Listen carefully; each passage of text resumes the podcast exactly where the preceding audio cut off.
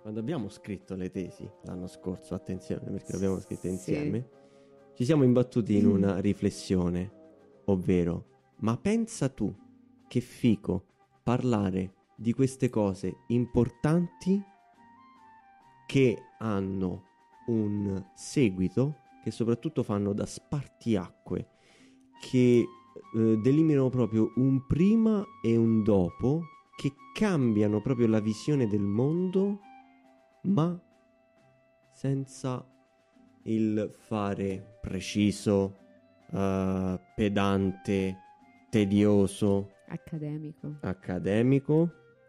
E ci siamo detti, cazzarola, a noi ci piace scoprire come è cambiato il mondo, grosso modo, e soprattutto quali sono state le tappe più importanti che hanno creato le, i, i, cambiamenti che viviamo adesso.